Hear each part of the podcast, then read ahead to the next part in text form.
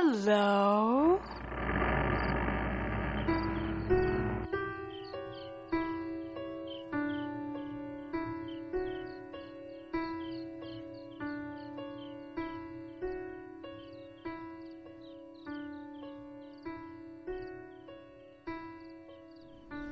I looked up because of the laughter and kept looking because of the girls.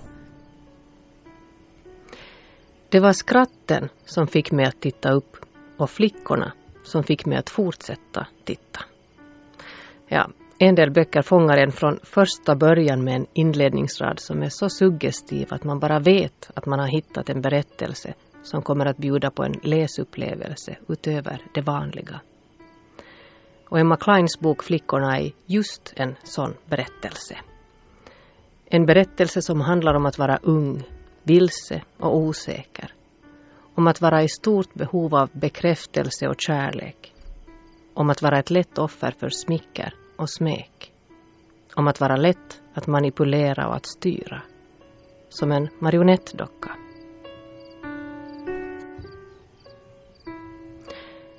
Du lyssnar på programmet Dokumenterat som idag har rubriken Charlies änglar om flickorna kring mörkrets hjärta.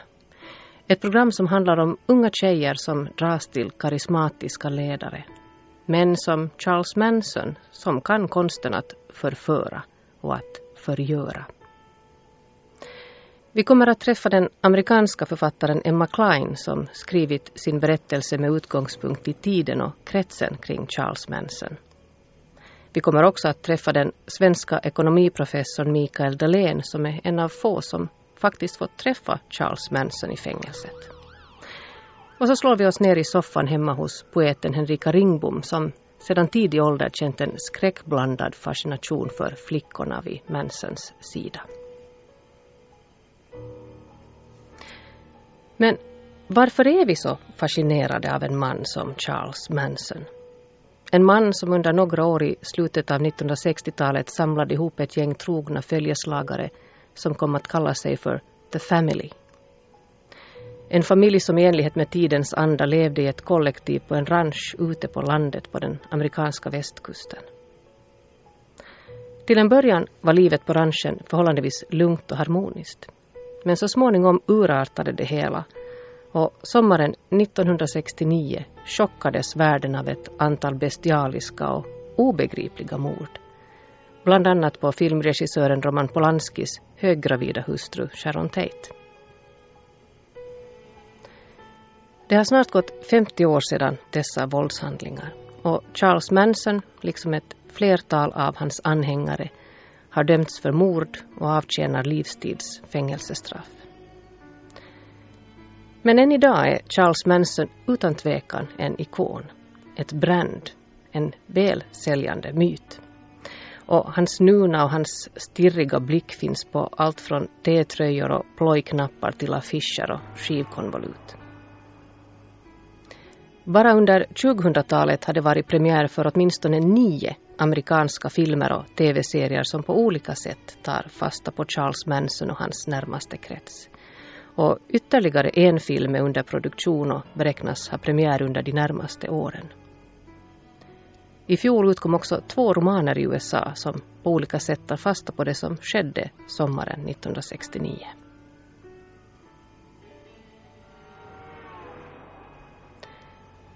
Den svenska ekonomen Mikael Dahlén har kallat all den här miljonbusinessen kring Charles Manson för Mansonomics. Det här är en ekonomi som stadigt har vuxit till sig i över 40 år. En business som kretsar kring, utgår ifrån och livnär sig på ondska och död. För några år sedan gav Mikael Dahlén ut boken Monster där han redogör för sina möten med några av världens mest omtalade modersdräpare, kannibaler, skolskjutare och massmördare. Bland dem Charles Manson som han fick träffa i fängelset i Corcoran i Kalifornien. Och i en intervju för Sveriges Radio berättar Mikael Dahlén så här om det mötet. Ja, det var nog bland det mest omtumlande och märkliga jag varit med om i hela mitt liv. Alltså det tog mig flera år att få träffa honom. Den här mannen som hela världen känner till och som en hel värld vill träffa och komma nära. Och som jag till slut träffar. Och som är... Han är som en riktigt märklig drogupplevelse. Ja, men hur då? Alltså hur ser han ut? Hur, ja, vad... Ja, han är alltså på, på något väldigt märkligt sätt så förkroppsligar han det slitna uttrycket larger than life på det hemskaste vis. Han har ju verkligen visat att han är större än många människors liv som han gör, har tagit. Och han tror på fullaste allvar att han är Jesus Kristus och har utifrån den uppfattningen lyckats bygga upp ett världsomspännande följe av människor som är beredda att följa hans minsta ord för att han har visat att det finns ingen gräns, det finns inget offer som är för stort för honom att inte göra. Det har blivit en sorts mansonomics kring honom, en hel manson-ekonomi med, med naturligtvis det vi alla ser, dessa dokumentärer och talkshows och böcker till t-shirts och klockor och allting. Alla dessa människor och företag världen över som gör pengar på ondskan själv som ju hela USA och hela världen ser honom som. Mm. Mm. Och som vi många tycker är kittlande och spännande att få en liten insikt i och kanske känner oss lite farliga när vi har den här skrikande blicken på t-shirtbröstet när vi går omkring. Mm. Men samtidigt så obegripligt tycker jag. Vem vill ha en tröja med Charles Manson på? Och det är det som är så läskigt. För det är ju så fruktansvärt många människor som vill ha det. Det finns någonting som gör att vi bara inte kan slita oss från det där. Som om vi skulle dyka med hajar eller bungee-jumpa fast ännu mer extremt. Att komma lite närmare det farligaste, farliga, det mest otänkbara, det ondaste som finns. Men vad är det i oss som gör det? Att vi tar på oss den där tröjan eller skriver upp oss i Charles Mansons fanclub? Du träffade ju några av... Ja. ja, och det är det som är det värsta. Att man tänker att det här måste ju vara väldigt märkliga människor med väldigt trasiga liv som, mm. som söker någon pusselbit, ett sista halmstrå. Men det värsta är att det är ju människor av alla åldrar kön över hela världen. Till och med en eh, professor från Sverige som, som lyckas bli närmast besatt av det här. För mm. det finns så mycket mörker just. Det finns, det finns så mycket som vill komma ut. Och det här är bland annat en sorts ventil att, att få ut lite av det här. Mm. Blev du besatt själv? Ja, det är det som är det värsta. Det var en anledning till att jag kände att jag var tvungen att skriva den här boken. Bara för att på något sätt få lite distans till det här och försöka göra ett avslut. För jag blev helt uppsugen i det här. Det var någonting som chockade mig. Jag trodde mm. aldrig jag skulle kunna bli så uppslukad av det här som jag blev. Så alltså Mikael Dahlén i en intervju för Sveriges Radio. Författaren Henrika Ringbom blir förvånad över att höra om alla dessa populärkulturella alster med Manson-anknytning som utkommit under de senaste 15 åren. Och jag frågar henne vad hon tror att det beror på och vad säger det om vår tid och om oss? Ja, jag har inte vetat. Det, det är en sån här enorm industri kring det här. Det är ju obehagligt tycker jag. Jag tycker ju att det inte bara i fråga om män, utan överhuvudtaget finns det en sån här fascination inför ondskan.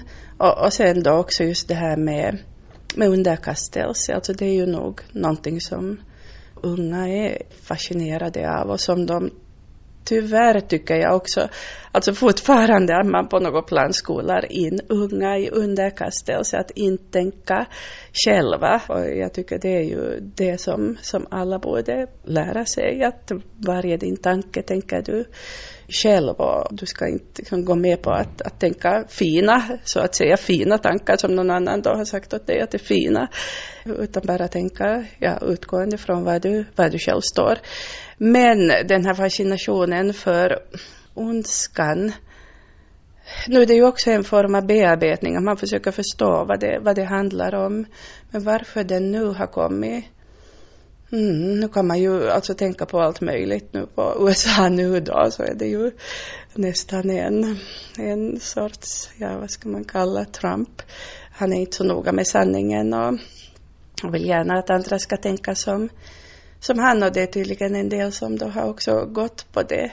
Eh, och lite en sån här som öppet visar att, att han vill ha makt och han tycker att makt och pengar, eh, slughet talar och kan köra överallt. Eh, kanske är det någonting i, i tiden.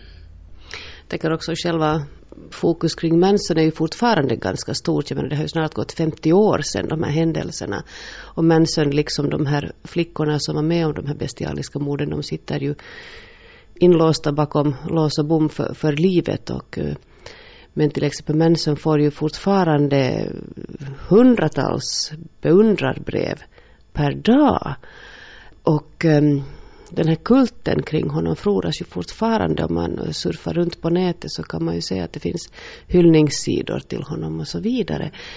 Och det här är ju också rätt skrämmande att han, ses, att han fortfarande ses som ett slags kultfigur och, och kanske också fortfarande som den Messias som han ville vara. Och han blev ju mer berömd än Beatles mm. nästan, som också var ett av hans mål. Mm delvis tänker jag väl att det kan bero på att, att, att hela den här tiden, alltså slutet av 60-talet, hippierna i San Francisco, allt det här, så, så är så här lite kult.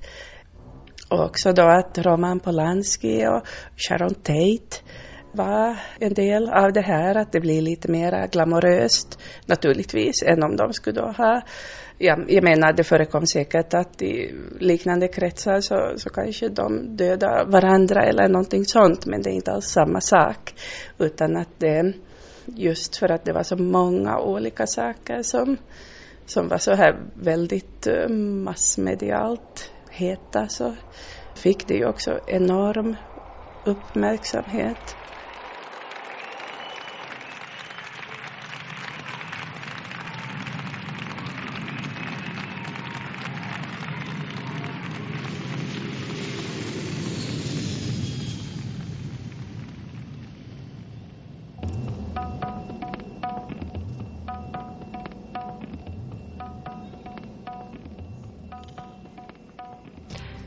I sommar hade gått exakt 50 år sedan The Summer of Love då långt över 100 000 människor samlades i Haight-Ashbury-kvarteret i San Francisco för att lyssna på musik, leva fritt och hämningslöst och för att protestera mot USAs delaktighet i Vietnamkriget. På plats i San Francisco var också den då 32-åriga Charles Manson, en småkriminell fifflare, hallick och tjuv som hade tillbringat merparten av sitt liv på olika barnhem, uppfostringsanstalter och i fängelse. Den här sommaren hade Manson nyss blivit frisläppt från fängelset där han ägnat sig åt att studera olika texter som sedermera kom att bilda stommen i hans livslära. En livslära som bland annat bestod av en del österländsk filosofi och en hel del scientologi. En av Charles Mansons husbiblar var den amerikanske affärsmannen Dale Carnegies storsäljande bok How to win friends and influence people. En bok som ger handfasta tips på hur man snabbt och enkelt får vänner, hur man blir populär, hur man lyckas få folk att tänka som en själv och hur man blir en övertygande och entusiasmerande ledare. Charles Manson lärde sig att man ska le och att man ska vara en god lyssnare som uppmuntrar folk att prata om sig själva. Man ska ställa frågor som ger ett jakande svar och man ska få folk att tro att en idé eller en tanke är deras egen. Under den långa heta sommaren börjar Manson samla omkring sig ett antal vilsna tjejer som blir de första av Charlies änglar flickor som under de närmaste åren skulle komma att följa honom troget och ovillkorslöst. Men drömmen om fred och frihet, kärlek och broderskap, harmoni och gemenskap slogs mycket snart i spillror. Slutet av 1960-talet var en turbulent tid i det amerikanska samhället. Det förekom ständiga sammandrabbningar mellan polis och ungdomar som misstrodde samhället och raskravallerna tilltog. I essäsamlingen White Album skriver den amerikanska journalisten och författaren Joan Didion hur slutet av 60-talet var en tid av tilltagande oro. Märkliga saker skedde i Los Angeles där hon bodde vid den här tiden. Så här skriver hon. Det var rykten, det var berättelser. allting var onämnbart men ingenting var otänkbart. Detta mystiska flirtande med idén om synd, känslan av att det var möjligt att gå för långt och att folk också gjorde det. En galen och förföriskt virvlande spänning byggdes upp. Paniken satte in.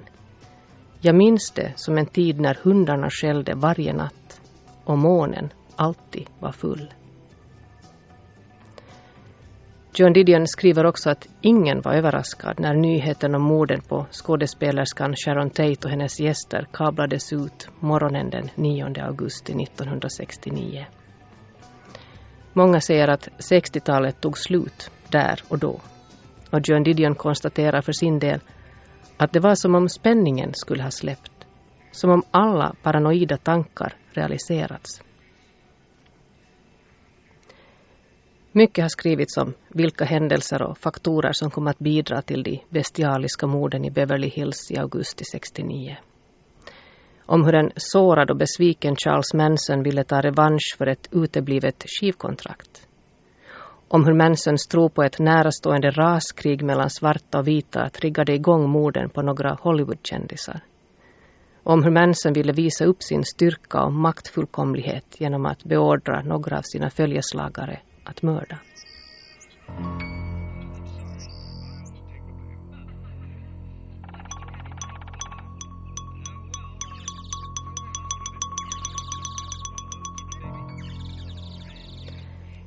En av fjolårets mest uppmärksammade böcker var Emma Kleins debutroman Flickorna. Det är en berättelse som utspelar sig på två tidsplan. Dels sommaren 1969 dels i nutid. Händelserna utspelar sig i Kalifornien och berättelsen är inspirerad av Charles Manson och kretsen kring honom. Men Emma Klein har valt att inte binda upp sig alltför mycket vid historiska fakta och detaljer. Emma Klein är själv född och uppvuxen i Kalifornien och väldigt tidigt fick hon höra talas om Manson och om flickorna som han omgav sig med. Unga flickor, knappt 20 år gamla, och som ung tjej ville hon ta reda på mer om just de här flickorna. Och så föddes idén till att skriva en bok ur just flickornas perspektiv. For me, it really came out of just growing up in California. Uh, both of my parents are from California, so from a very young age, I was aware of the story. Uh, and then maybe in high school, I, I found out more of the details, found out about the, the girls and women involved, many of whom were 19 and 20. Uh, I Flickorna får vi lära känna Evie Boyd som är 14 år gammal den här sommaren 1969. Evie är less på sitt trista liv i villaområdet där det inte händer särdeles mycket.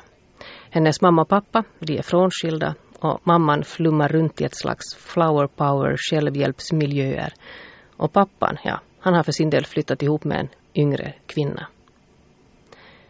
En dag i parken får Ivy syn på tre tjejer som fångar hennes uppmärksamhet med sitt skratt och sitt sätt att klä sig, röra sig och vara. Sådär fritt och oregerligt. De är oemotståndligt vackra och farliga på samma gång. Inom kort dras Ivy in i den här kretsen av flickor som tillhör ett kollektiv där den karismatiska Russell är den som bestämmer över allt. En manipulativ typ som med hjälp av droger, flummiga livsvisdomar och utpressning lyckas få folk att göra som han vill. Emma Klein berättar att hon i första hand var intresserad av att skildra våld ur olika synvinklar. Men också att försöka få korn på hur det är att vara ung tjej, både då och idag.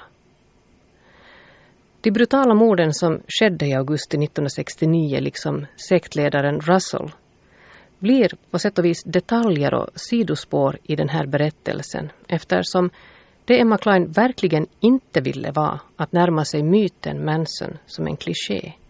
Inte göra det som så många andra gjort före henne. Hon ville ha den historiska förankringen som bas men samtidigt göra något alldeles eget av det. I really liked setting a challenge for myself almost. Uh, how do you write a book with a murder and make that almost the least important part of the book? To me, the book was a lot more about the ordinary violence um, of just being a girl in the world and, and violence within families, sort of emotional uh, and psychological violence.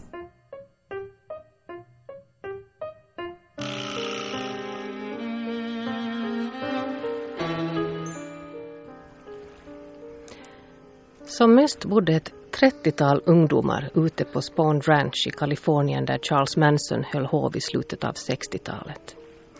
Inom den så kallade familjen var sammanhållningen stark och på ranchen kände man sig omhändertagen och trygg. Här hade den faderlöse Charles hittat ett sammanhang där han kunde ta på sig rollen som en avgudad fadersgestalt för de kärlekstörstande ungdomarna som i sin tur var i stort behov av att bli sedda, bekräftade och älskade. Och Manson intalade ungdomarna att de var utvalda. Utvalda i en tid som av många betecknades som fattumannens tidsålder. En tid när en ny generation skulle stiga fram för att skapa en ny värld. Och om man får tro Manson skulle den nya världen födas ur våld, kaos och död.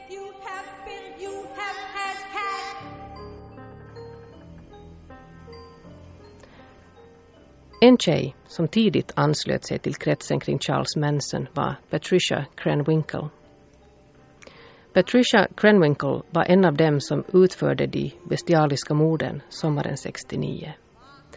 Och hon är också den av flickorna som författaren Henrika Ringbom fastnat för allra mest i kretsen kring Manson.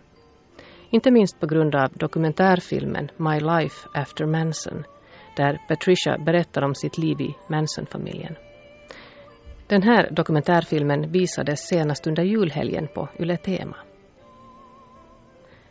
Patricia Krenwinkel är också en central gestalt i Henrika Ringboms diktsamling Händelser ur Nya pressen 1968 till 1974 som utkom för några år sedan.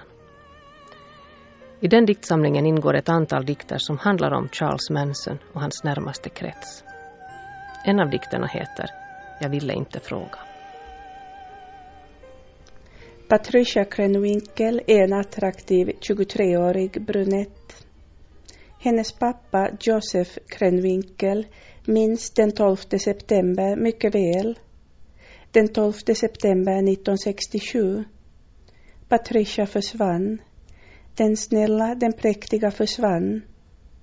Hon lämnade Los Angeles, hon lämnade sin bil, hon lämnade utan att bry sig.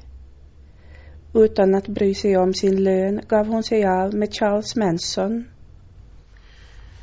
Här innan så, så såg vi faktiskt på en kort dokumentär där Patricia Krenwinkel rannsakar sig själv och berättar om sitt liv, hur det var då när hon träffade Charles Manson och, och hur det har varit för henne nu när hon avtjänar livstidsstraff i, i fängelset. Och kanske just Patricia Krenwinkel är en, en av de här tjejerna som du har fastnat för alldeles speciellt, eller? Mm. Nå, kanske i synnerhet då för att jag har sett den här intervjun som gjorde ett väldigt intryck på mig. Jag har ju inte tänkt att jag skulle fortsätta att, att skriva om de här Manson-flickorna och det kanske jag inte heller kommer att göra.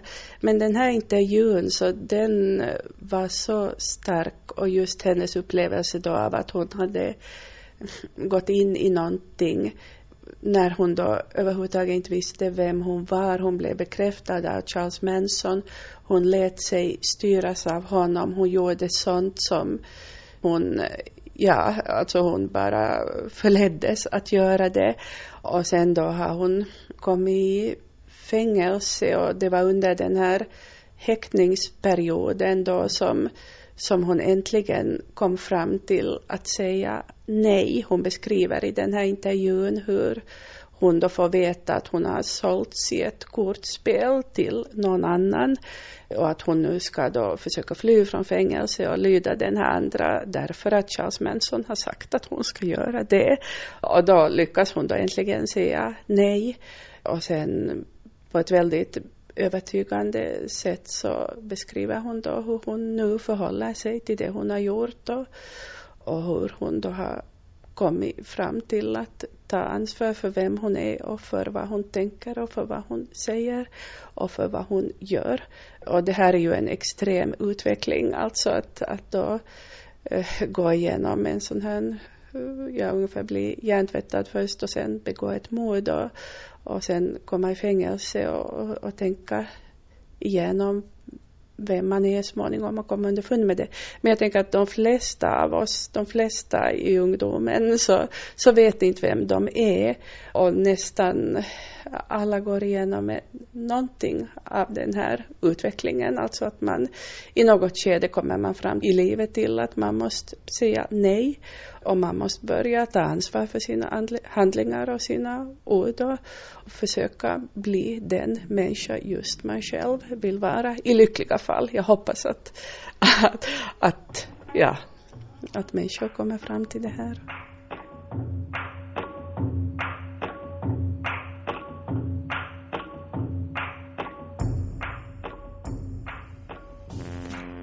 Det finns inget som är rätt eller fel. Allt är tillåtet. Du ska göra det du känner för att göra. Med hjälp av svammelfilosofi och regelbundna drogtripper lyckades Charles Manson få total kontroll över sina adepter. Han var som en dirigent som styrde, bestämde, övervakade och regisserade berättelsen om familjen. I boken Flickorna skriver Emma Klein hur sektledaren Russell, likt en kameleont, kunde förvandla sig själv för att bättre anpassa sig till den han pratade med. Likt vatten som tar form efter det kärl det råkar hällas i, heter det på ett ställe.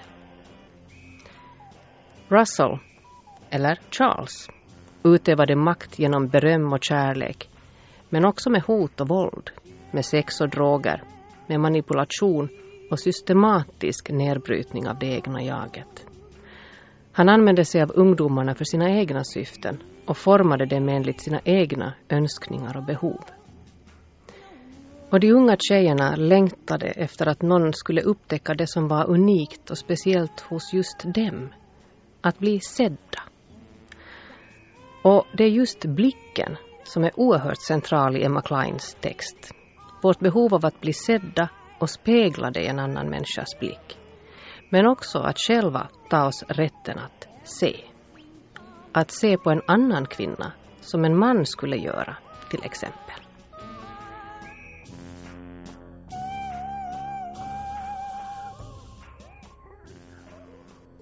To me, the book is a lot about the gaze and objectification and self objectification. And I wanted to think about a character who who had internalized so much the male gaze, and how would that gaze look like when she trains it on other people in her life, including other women. To me, Evie almost seem, sees the other women in her life like a man would. She's very assessing and uh, very focused on the surface.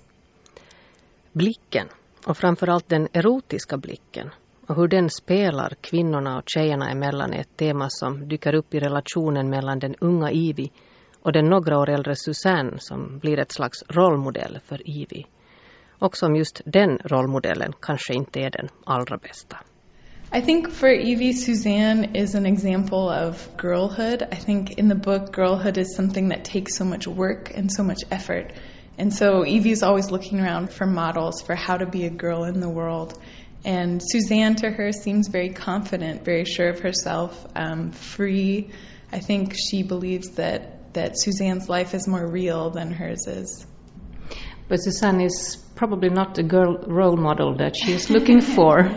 No, and I, I really liked uh, writing a character who was complex in that way, who wasn't a good person. And I think all of the characters in the book, no one is 100% good or 100% bad.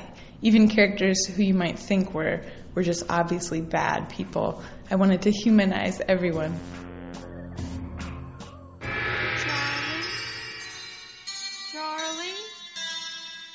Charlie, Charlie, Charlie! What the fuck, woman? Oh, hello, Charlie. I'm a little blade of grass that sings. Don't be happy, say, say, don't be happy, say, say,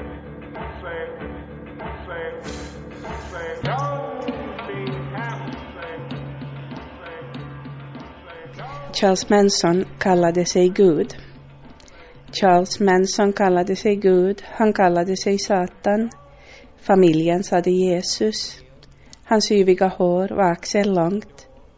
Hans makt var hypnotisk, särskilt över kvinnorna hypnotisk. Med ömhet härskade han, med brutalitet, hans ögon brann. Förtrollande, sa en av kvinnorna. Han var förtrollande. Första gången jag såg honom klappade han en katt. Jag blev så rörd.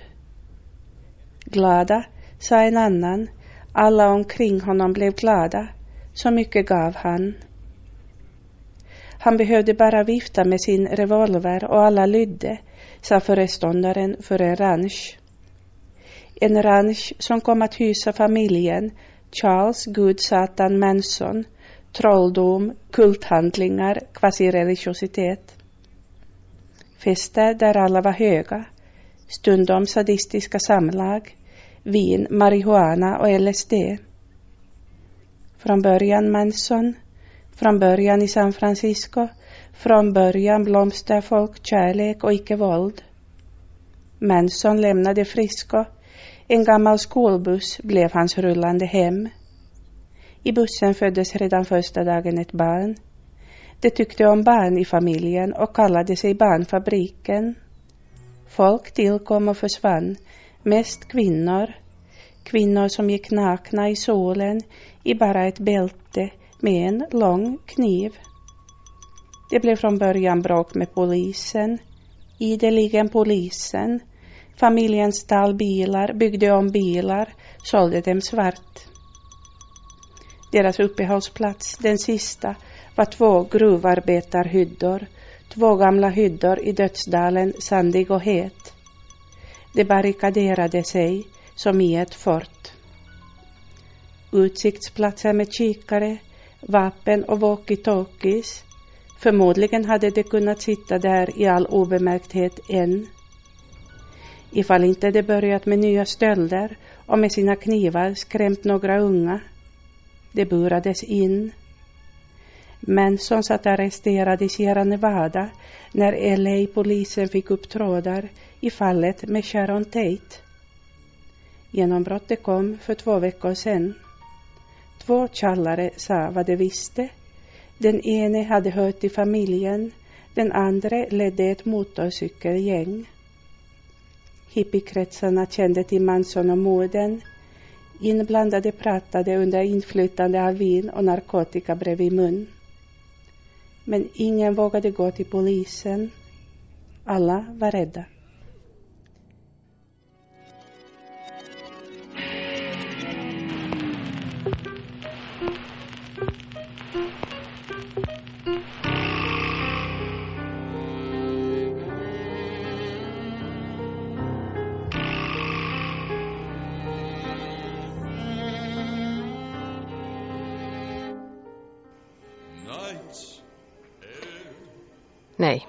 Mansons barn skulle inga andra gudar hava jämte honom. Manson var en demonisk Janusgestalt, en abraxas-demon där det goda och det onda, rätt och fel, Gud och Satan ingått ett förbund. Manson kallade sig för Jesus och sedermera kom han att rista in ett slags Kains-märke i sin panna. Ett kryss som idag antagit formen av en svastika.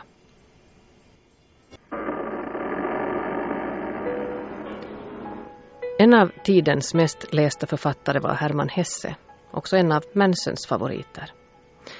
Och en del nycklar till förståelsen av Mansons tankeuniversum kan man hitta i Hermann Hesses bok Demian. En bok som handlar om en ung kille, Emil, som slits mellan två världar, mellan ljuset och mörkret. En dag träffar Emil den något äldre Max Demian som blir hans läromästare och vägvisare. Och i boken är berättelsen om brodermördaren Kain oerhört central. Här lyfts Kain fram som en förebild, en ledargestalt. En man med Guds märke i sin panna. En man som inger fruktan och respekt. Så här kan det låta. Denne man hade makt.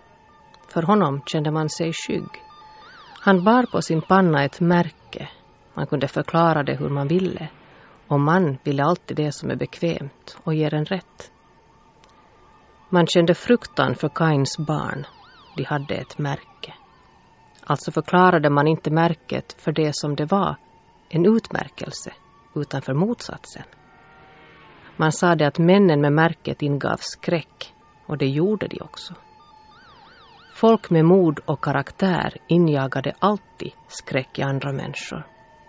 Att det vandrade omkring ett släkte som inte kände fruktan och som var skräckinjagande var mycket obekvämt.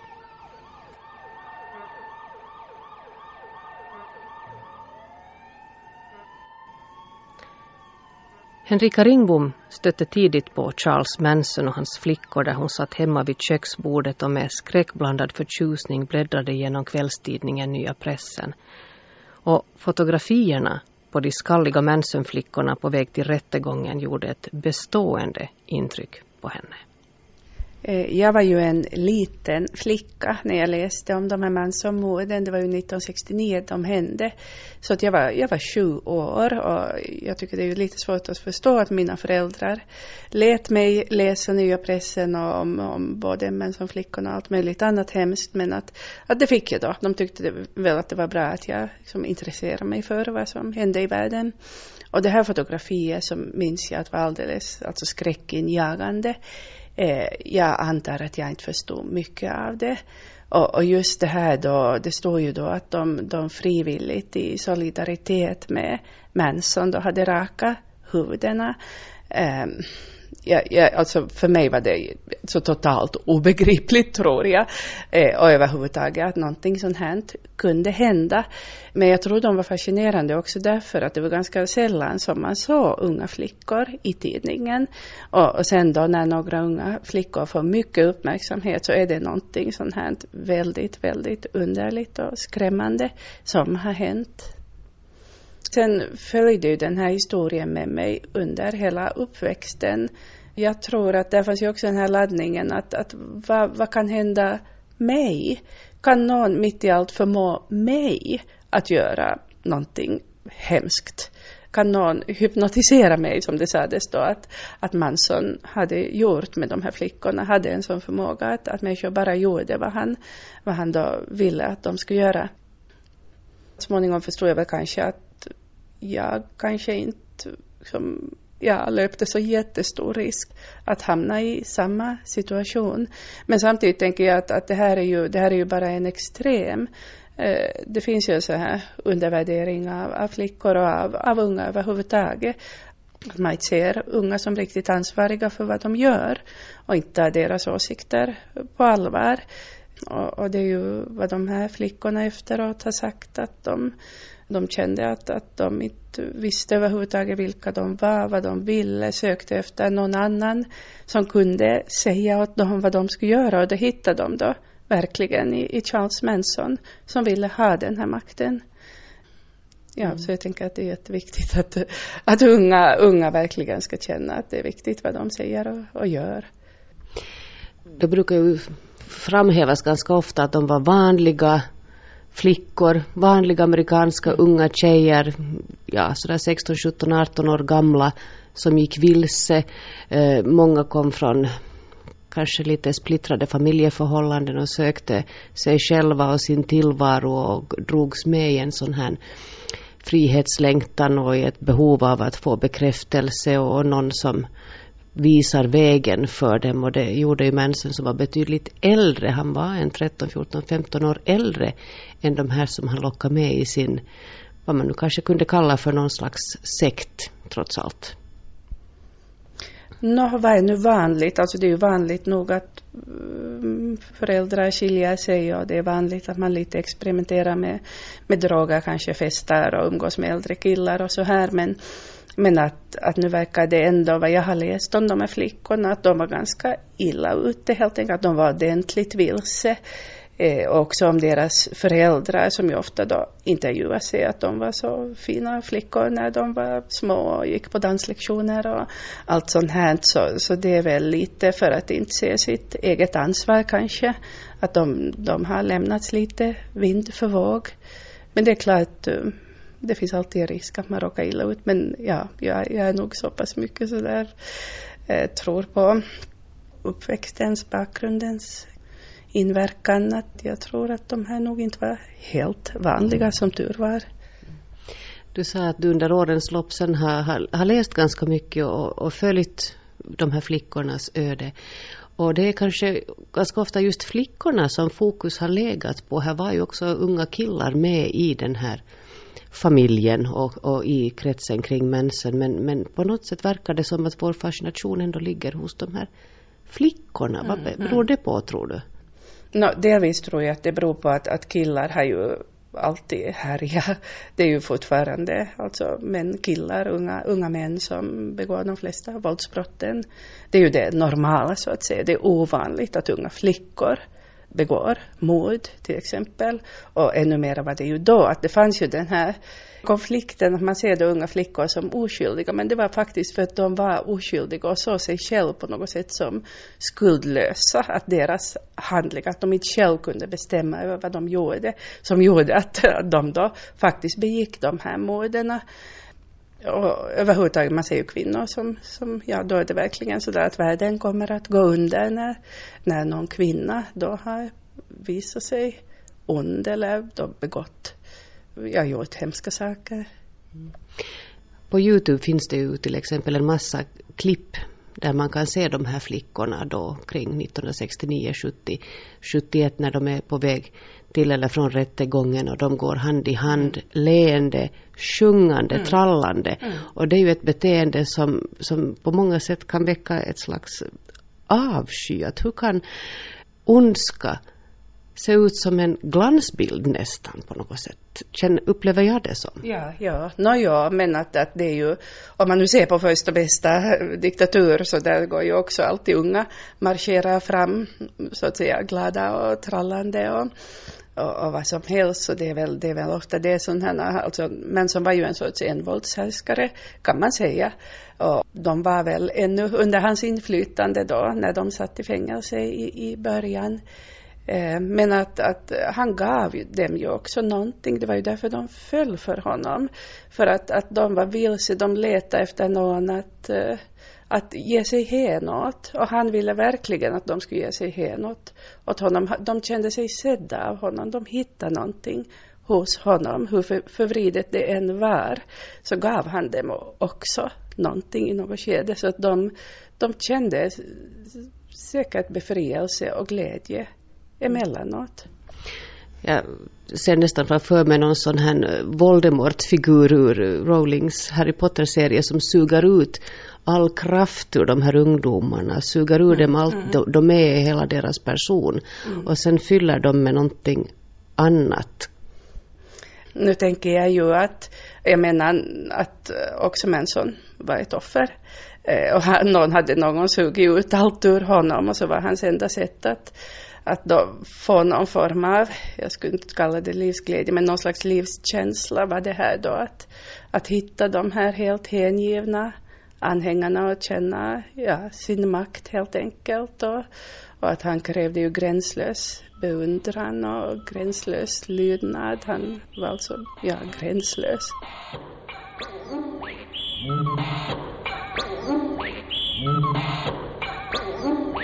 Du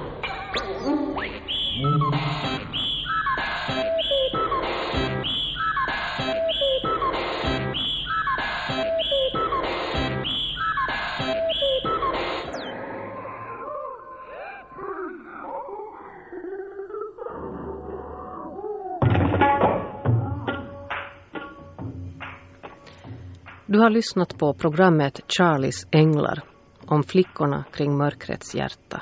Ett program av mig, Marit Lindqvist. I programmet medverkade författarna Emma Klein och Henrika Ringbom samt ekonomen Mikael Dahlén. Och musiken vi hört i programmet är tagen ur operan The Manson Family av den amerikanska kompositören John Moran.